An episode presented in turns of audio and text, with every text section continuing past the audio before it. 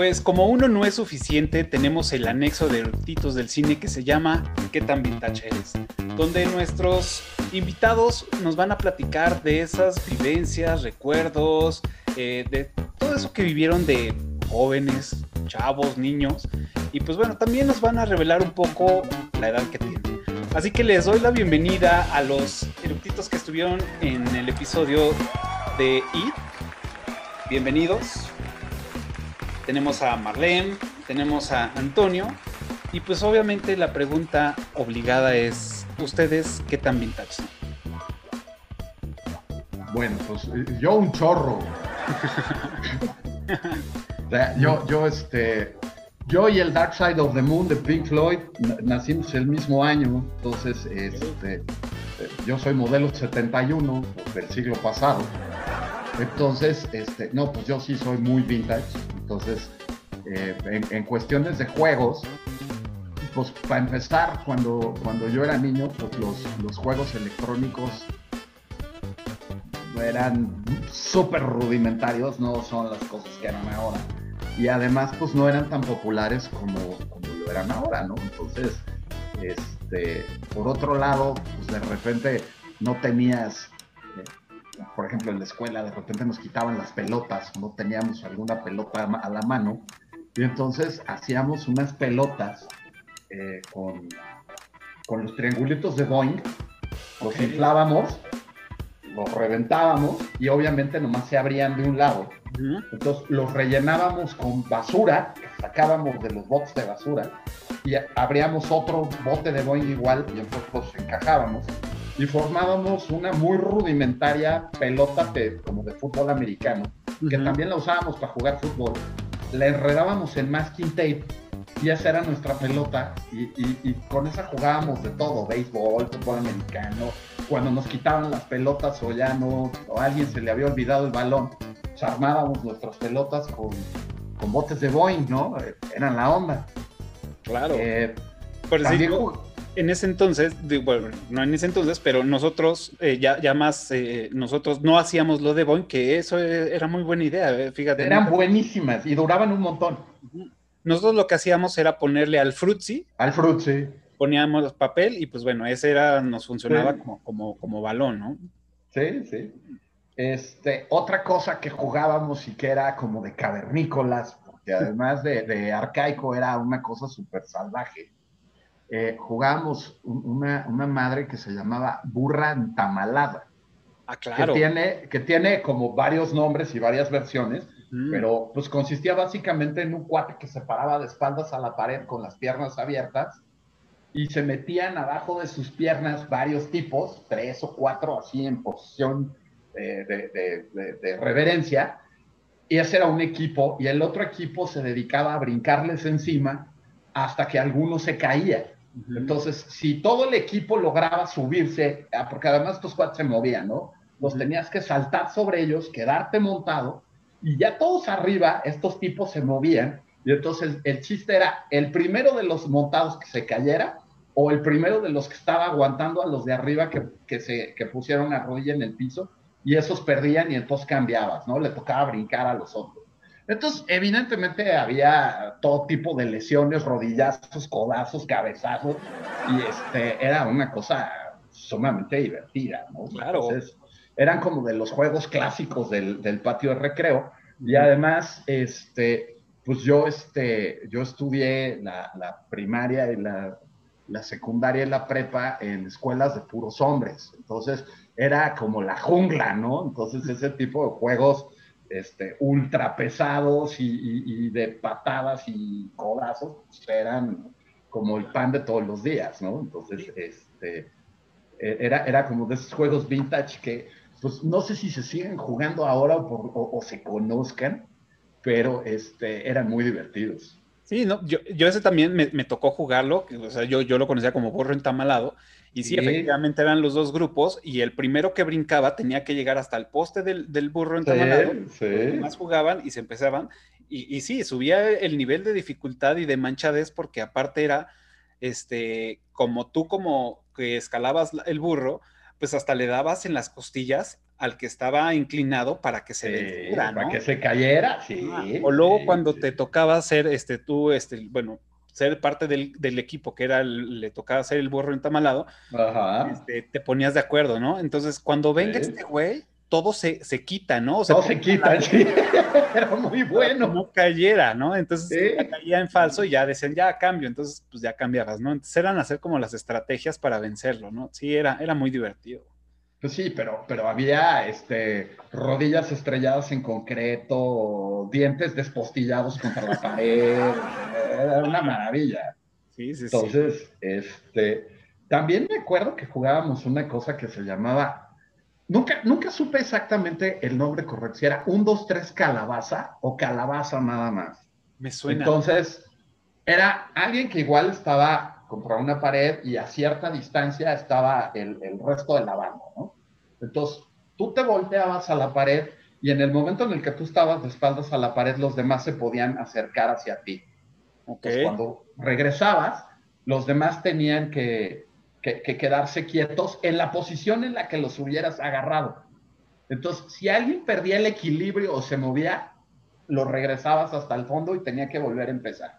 Entonces, el chiste era que lograran llegar hasta la pared y tocarla para que entonces tú te fueras con, con, con la banda que estaba allá y fueras el nuevo líder, ¿no? Que les, los detenía, ¿no?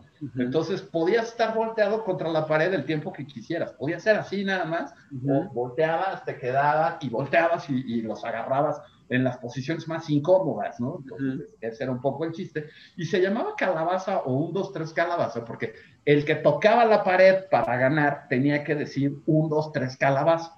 Y esa era la manera de hacer el relevo con el otro, ¿no?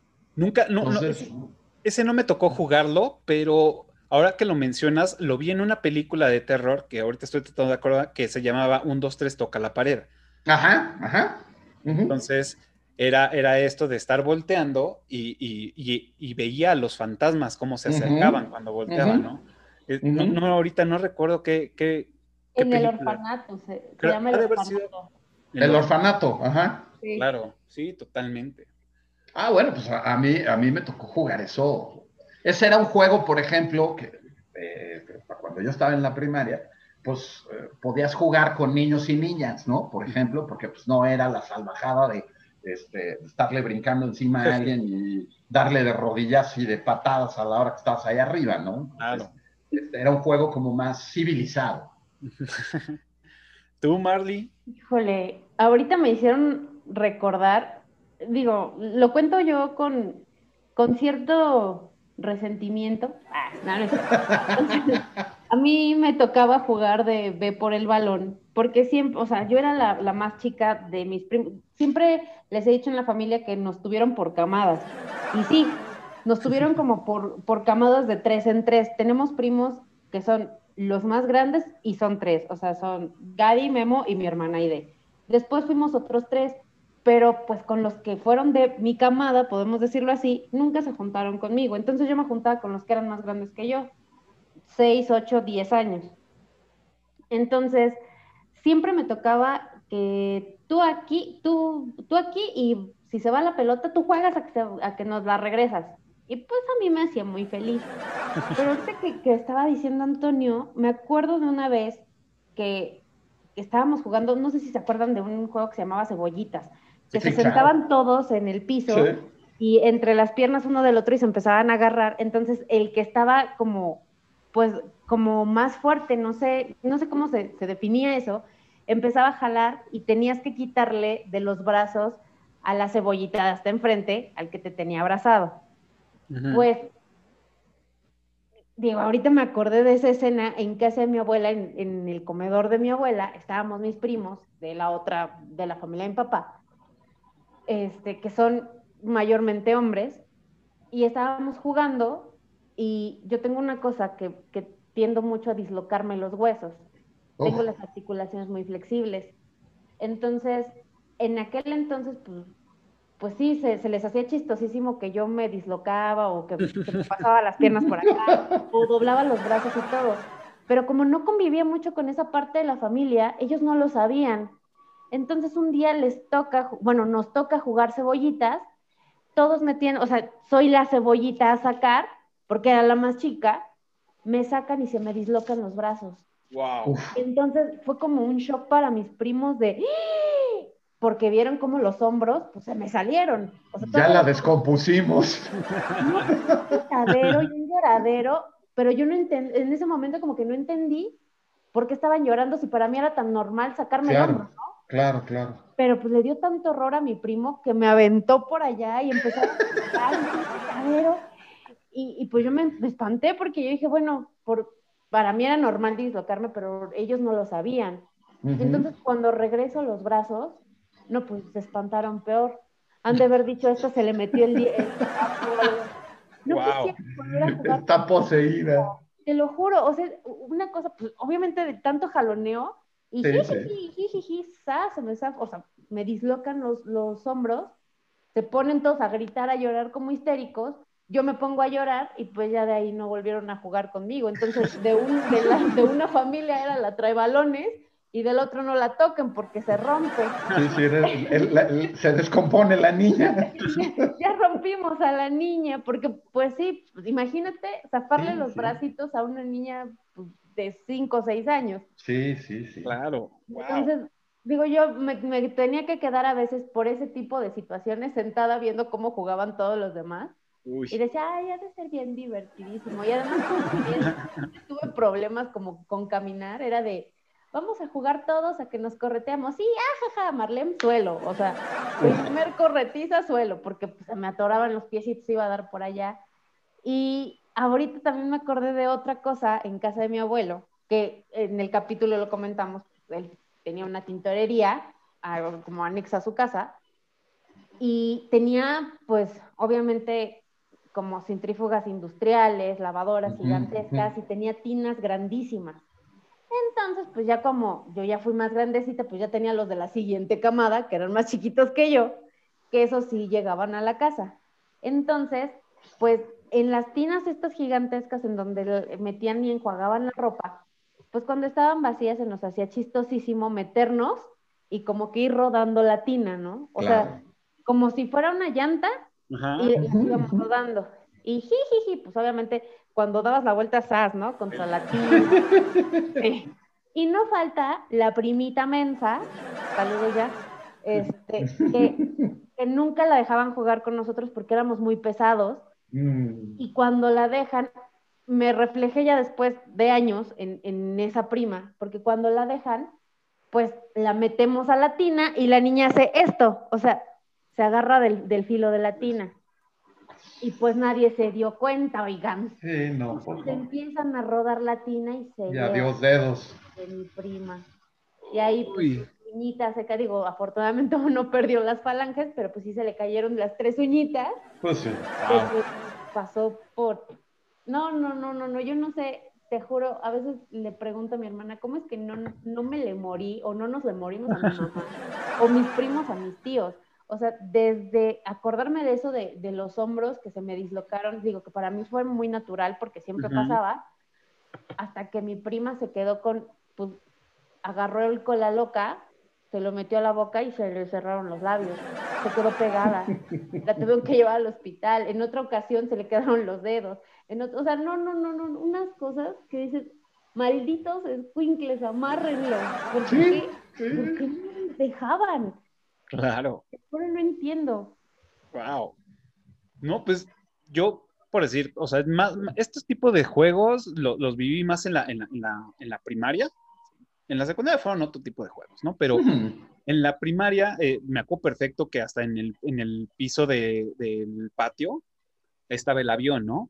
Que una, una ex compañera de, de una chamba, le- en- ella es de San Luis y le llaman bebé leche. En lugar Bebe de- leche, sí. eh, eh, no, no, no, o sea, he buscado en internet por qué le llaman bebé leche, no he encontrado el por qué le llaman así, pero pues bueno, al avión le llaman bebé leche, ¿no? Entonces, pues era jugar el avión con, con tu, con tu pedacito de papel, e ir avanzando, pues, nos divertíamos este, millones, ¿no? Uno que me gustaba muchísimo de, de- de niño era Stop, jugar Stop, ¿no? Entonces era, no sé, yo creo que en mi época, eh, en esos digamos que en los en finales de los 80s, 90s temprano, el medinchismo estaba a su pleno apogeo, entonces era de, vamos a jugar stop y era escoger un país, ¿no? Entonces, me acuerdo que muchos, o sea, nos peleábamos eh, por escoger Estados Unidos, ¿no? Entonces, yo Estados Unidos, no, yo, yo lo escogí primero, entonces pues, ya escogías uno y, y, ya después entendías y dices, no, pues yo escojo México, ¿no? Porque soy patriota,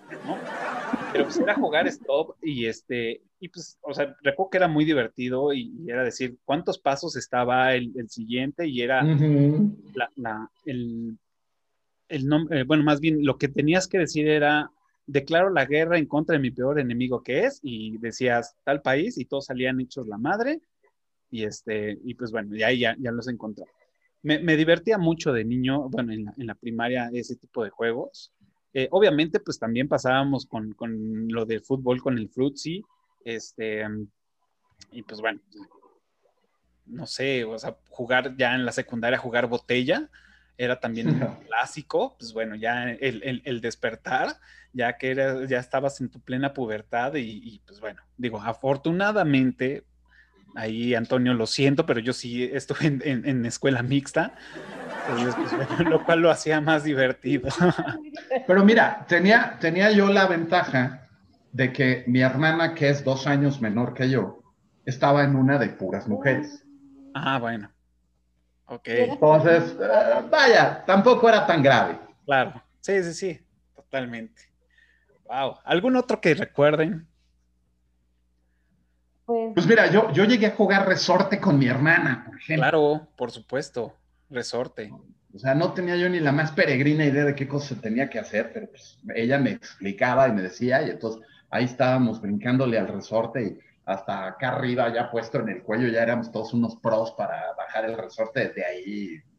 Este, también, pues alguna vez eh, saltando la cuerda, pero de esa que tienes a dos dándole. Ah, claro. tiene, tienes que entrar, o sea, con la cuerda en movimiento y, ir saltando, y eran diferentes tipos de juegos y como de cuántos, y, luego saltaban dos juntos al mismo tiempo, y luego se metía otro y saltaban tres. Y, era, era como como de los de, ese tipo de juegos que, que, pues, que jugaba yo de niño, ¿no?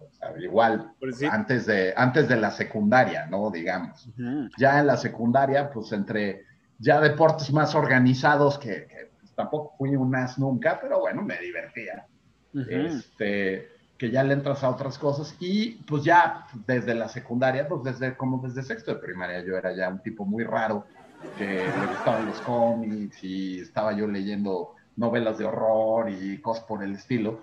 Pues entonces, eh, por ejemplo, yo fui de los que jugó Dungeons and Dragons desde eh, eh, edades tempranísimas, ¿no? Entonces, este, encerrado en casa de algún amigo, este, comiendo pizza y, y, jugando Dungeons and Dragons toda la santa tarde, este, que, que, es una cosa divertísima, es lo máximo jugar Dungeons and Dragons. Y que bueno, eso me certifica oficialmente como del club de los ñoños, más ñoños de todos los ñoños. Pero bueno, pues así es este camino, ¿no? Entonces, este, e, ese era otro, ¿no? Tus, tus dados que por ahí los tengo todavía y este, tu, tu manual de, de, monstruos y de armas y el de personajes y pues eran unas maravillas. Yo, a mí una vez me invitaron eh, a jugar Magic Ajá, ajá. de Magic, que es también las tarjetas. un juego de rol. Me gustó mucho, pero como yo no tenía, yo no estaba tan avanzado como mis, como mis amigos en esa época que ya tenía. No, te aburriste mortalmente. No, o sea, me, me, pero ya no me, ya no me jalaban porque yo no tenía con qué jugar. No tenías el nivel. Ah, exacto. Entonces ya, o sea, sí me interesó porque también yo, yo, yo, yo sé que traigo a un ñoño y un nerd de eso en, mi interior que nunca tuve como la, la de, sacarlo por completo porque pues una, no tenía yo las, los, las herramientas para hacerlo y siempre me gustó, ¿no? Pero bueno, digo, a, todo, nunca, nunca es tarde y... Eh, Jamás, siempre se puede hacer. El día de hoy, hace rato fui, fui a comer, fuimos a comer Ali y yo, este, y al lado de donde fuimos a comer hay una tienda donde venden, este, mm, eh, rompecabezas y es un cafecito donde también tiene juegos de roles ya más actuales y todo. Este, y pues ahí nos estuvo explicando este chavo de, de las dificultades de, de, de, algunos juegos, entonces que los fines de semana, ahorita pues en pandemia, este, lo hacen como más aislado, pero este, tienes chance de, jugarlos y pues ahí experimentarlos, ¿no? Para que tú los compres después. Asgard. Asgard se llama la, la tienda, está ahí en Diagonal San Antonio. Ah, ya. En La Morena, perdón, este, muy cerca de mi gusto es, gracias a mi conciencia. Este, muy bien. ¿Tienen algún otro tú, Marley?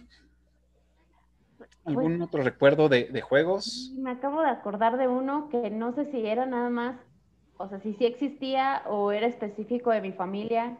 Quiero que me aclaren, por favor. ¿Alguna vez jugaron cinturón o chicote?